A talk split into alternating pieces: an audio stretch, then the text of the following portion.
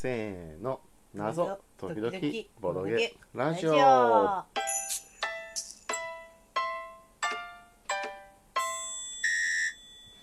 今日ご紹介差し上げますのは任天堂スイッチのホテルソウルズはいデジタルゲームですねはいこのラジオでデジタルゲームを紹介するのはもしかして初めて、うんはい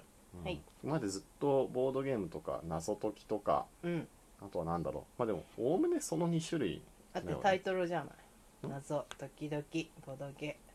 ゲーム入ってないよ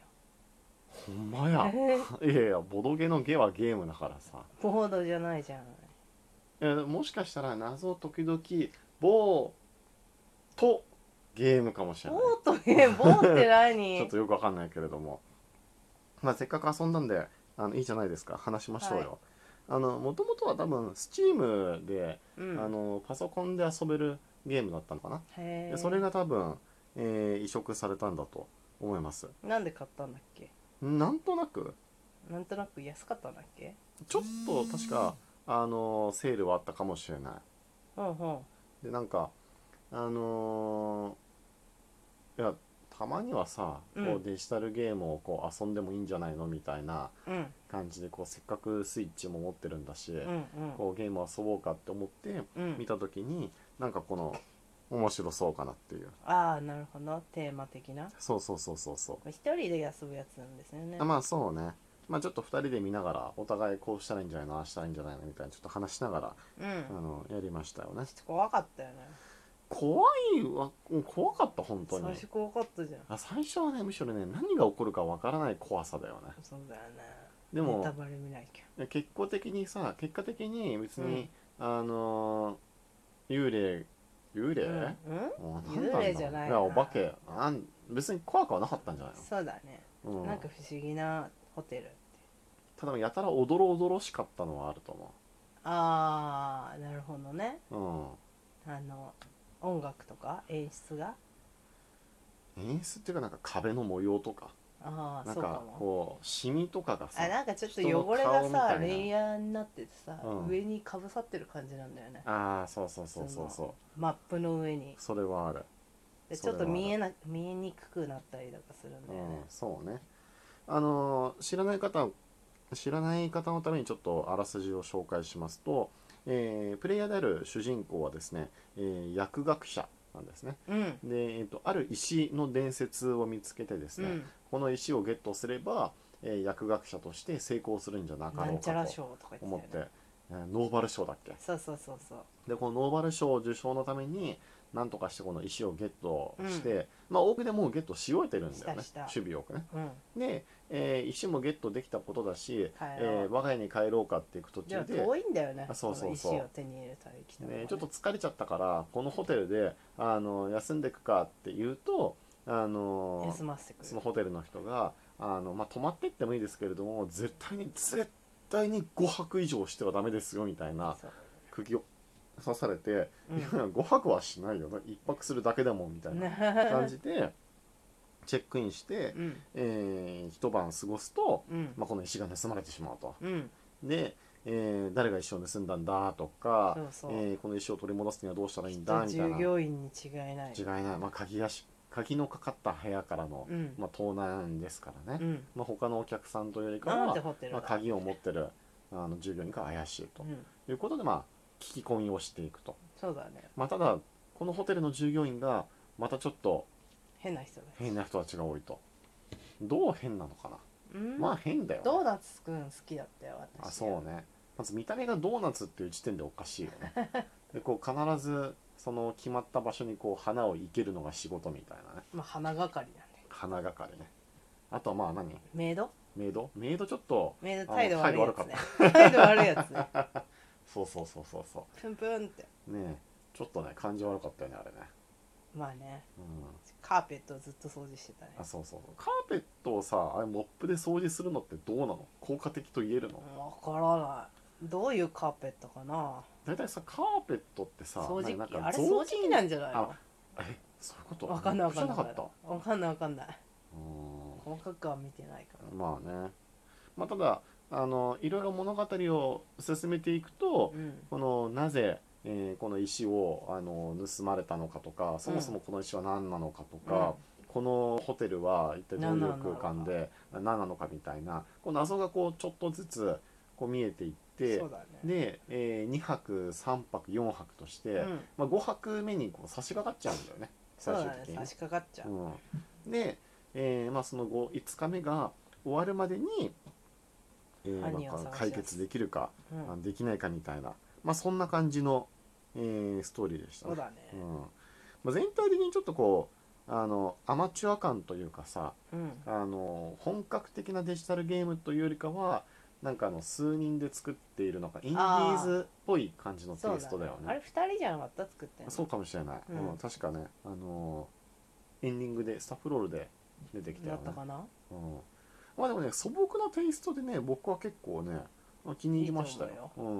うん、なんかあの昔のさこうファミコンとかさ、うんあの PC98 とかファミコンかなやっぱりあるいはうんスーファミぐらいのうんうんアドベンチャーゲームってこんな感じだった気がするんだよね、ああそうかもしなれんなかい微妙に操作性が悪くてさあ最あ初ペコロさんな判ん定か、厳しかったんだよ、ね調査できなかったよねあと階段降りるの大変なんだよね階段降りたり登ったりがああまあエレベーター使えばいいっていう話だけどねまあまあまあ階段使わなきゃいけない時もあるじそうだっけゃんうんあったかもしれないあるうん、まあ良かったと思います、うん、思いますこういうのがあのちょっと遊ぶっていうのがあの新しい感じですよね新しい新しいというか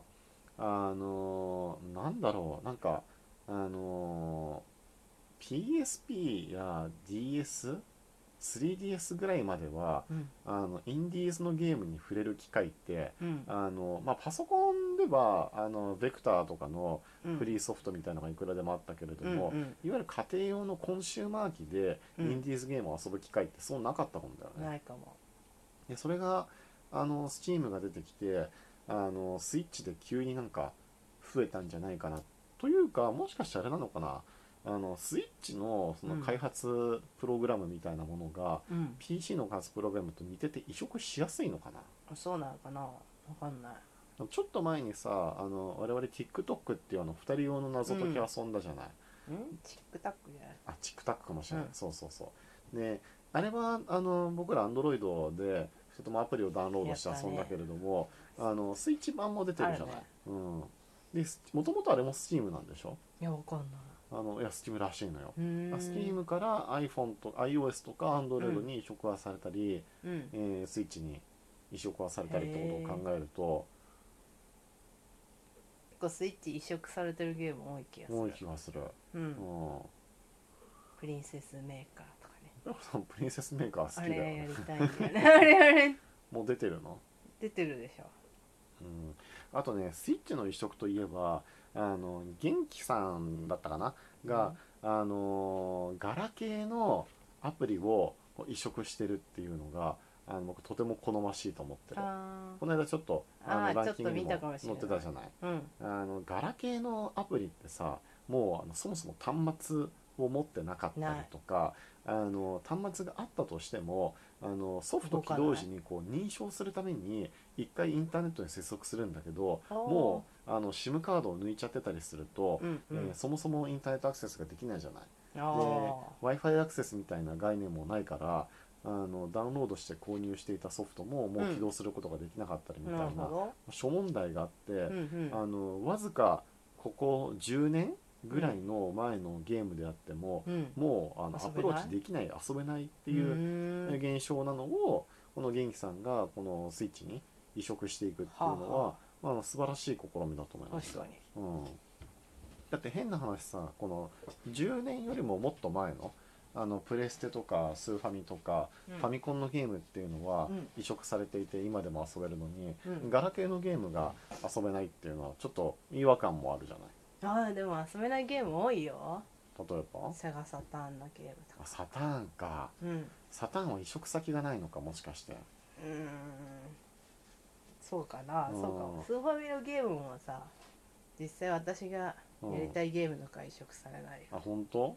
なんかあのスーファミとかファミコン系列はやっぱり任天堂がスイッチとか Wii とかで、うんあのアーカイブズを出してるしあのプレステ系もソニーが、あの PSP アーカイブズ PS アーカイブだったかな、ほうとほかう出してて昔のゲーム遊べたりするんで遊べるの遊べる遊べあるそうなのなんだけど確かにサタ何ンでも遊べるのはかないや何でも遊べないよえあの公開されて移植移植るやつとかまあ公開されてるやつだっけあう